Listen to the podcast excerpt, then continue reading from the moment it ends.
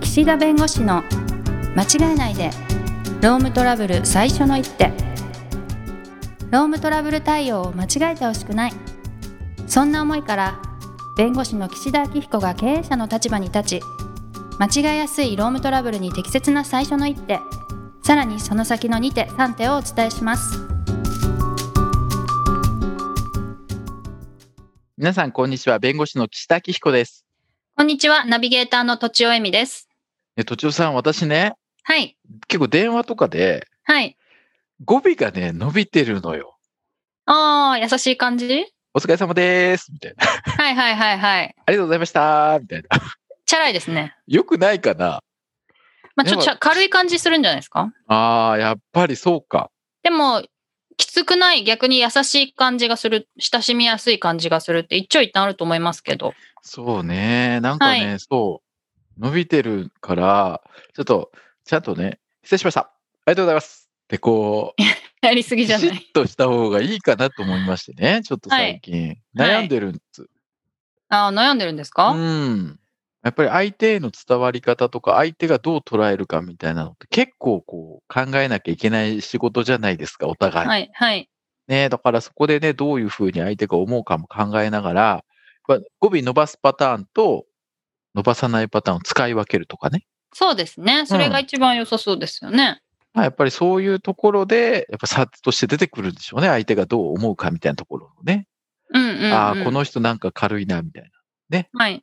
ね。だから、やっぱりそういった意味で、相手と向き合うときとか、まあね、関係性が結構際どいときは、うん。ヒットした方がいいかもしれないと。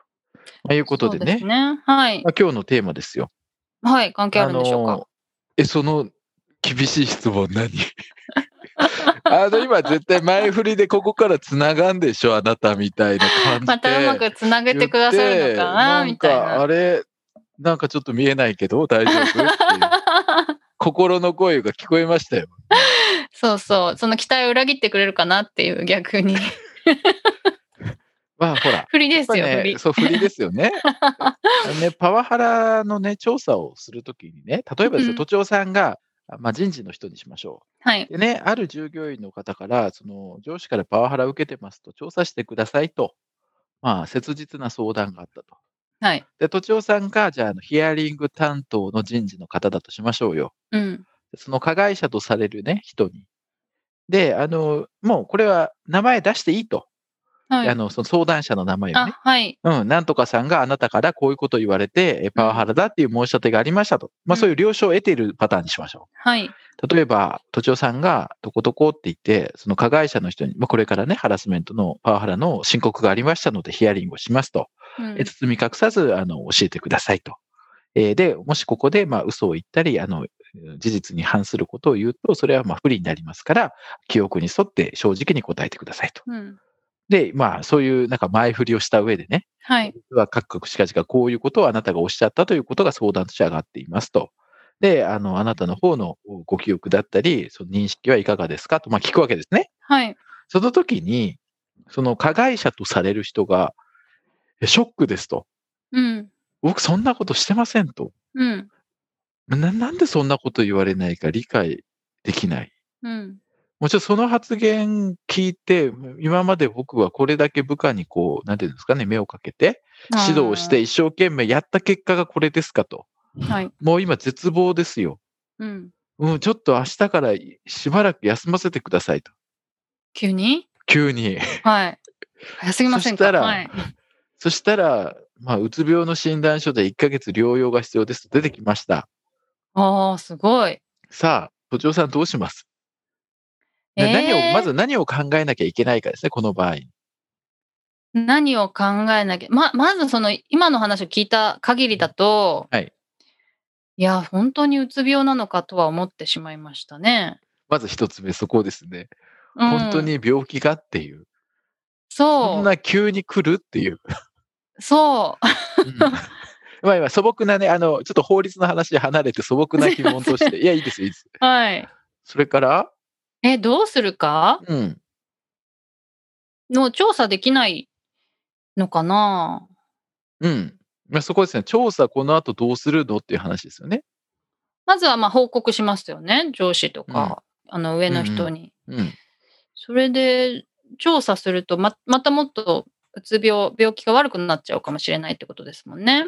まあ、場合によってはね。はい。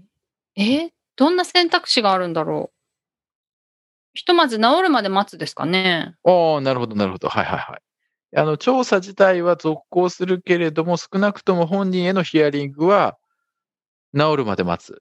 あそうですね。はいはいはいまあその症状が出てるうちにヒアリングすることは難しいし、うんご本人がもっと悪くなってしまうかもしれない。うんだけど調査を取りやめてしまうっていうのはパワハラされた人うんうんうんうんの,、あの立場っていうかその思いも全然満たされないことになるので、はいはいはいそ。れはまあその人の加害者の都合でやめるはいはいわけにはいかないはい。という感じですね、今思うところは。はい。で、あと、そういう意味では、あの、今の話で、そんな急にね、パワハラの調査のヒアリングで病気になるのかっていう問題と、うん。あとは、その、調査をこの後続行するのか、一回中止するのか、それとも、他の調査を先行させるのかっていう、その、調査の進め方の問題、他の人から聞く。うん、とかあね。確かに、うん、あとはい3つ目の考えること、べきことは、その、こういうことを伝えたことがね、会社にとして正しかったかどうかと。要するに、そんなね、誰がどう見たってでっち上げだと分かるようなことをね、なぜ俺に聞いたと。うん会社の方でそんなこと俺に聞かなければ、こんな病気に俺はならなかったから、うん会社の責任だとか。うんうんあとはもう結果ですよ。後で調査した結果、やっぱりパワハラがあったという時に、その、それで休んでる、そのうつ病になってる人に、じゃあパワハラの懲戒処分かけるのかとかね。うんうん。まあ、いろいろ考えるべきことはあるのですが、あの、まずは、まずですよ。ハラスメントが、申告があった場合には、はい明らかに怪しいとか、でっち上げとか、いろいろあるかもしれない。本当はのいパワハラももちろんありますから。はいなので、あの、調査してみないとわからないっていう姿勢は絶対にこの調査担当者には持ってほしいんです。はいはい結論はいありきで絶対調査しない。うんうんうんうん。なので、別に聞くこと自体はしょうがないわけです。加害者とされる人に。そうですよね、うん事実関係確認するっていうのはプロセスとして必要なわけですから、はいなんかこういうことをでっち上げの可能性もあるようなことを加害者に言ったら傷つくかなとか、加害者に言ったら加害者の方がなんか落ち込んじゃうかなとかって考えちゃうんですけど、でもそれはもうそういう手続きだからっていうのをちゃんとね伝えた方がいいんです。伝えた上でやる。そこは。うんうんうんだからそこでなんかこうあ伝遠,、えた上でうんうんうん遠慮する必要なくて、これはもうそういう申し出があった以上、この社内のハラスメントの調査の手続きとしてこういう手続きがありますと。うんだから別にあなたを疑ってるとか疑ってないとかじゃなくて確認をする作業が必要なんです。ここがね、ちゃんと伝えられないと、うんあなた犯人だよねみたいな感じで聞くからこうなっちゃうんです。そうなるほどねはいはいだからもうそこはフラットに聞いてほしいですね。まずはうん調査の手続きだと。うんで、うつ病になった原因が本当にこの面談で急になったのかっていうところもちょっと怪しいし、はいあの、いろいろ思うところはありますが、ただもううんうつ病の診断書が出てる以上は、怪しんでもしょうがないし、原因がね、どこにあるかを、こう、分析しようとしてもしょうがないので、その場でするにはうね。んはいだまずは、働けないんだったら休んでもらうしかないよね。はいうん。で、別に、パワハラの加害者が休んでいるという状況になれば、パワハラの類型にもよりますよ。はいだけど、職場で例えば上司がガミガミ怒って、なんか誹謗中傷するとか人格非難する発言するってことが、パワハラの申告であれば、はい休んでる間は、その可能性減るんですよ、とりあえず。来てないから、うん会社に。うんはいうん。だから、その調査が遅れてしまうことはもちろんね、良くないけど、だけど、その、今すぐ調査しないと、その次の二次被害が起きるかというと、その人が休んでる間は、うん確当かに面はね、はいうん、あの、なんかメール攻撃とかだったら、そのメールが届く可能性もあるから、それはもう、あの、休職に入って休むんだったら、もうそういう仕事のメールとかしないでくれということを言った上で休んでもらうことになると思うんでね。はいうん。だからそこは、あの、こう調査があったから慌ててとにかくやんなきゃって言って、そのうつ病で休みますって言ってる人を追っかけていってですよ。うんヒアリングするかっていうと、まあ私は、まあちょっと落ち着いてからにしましょうって言うと思。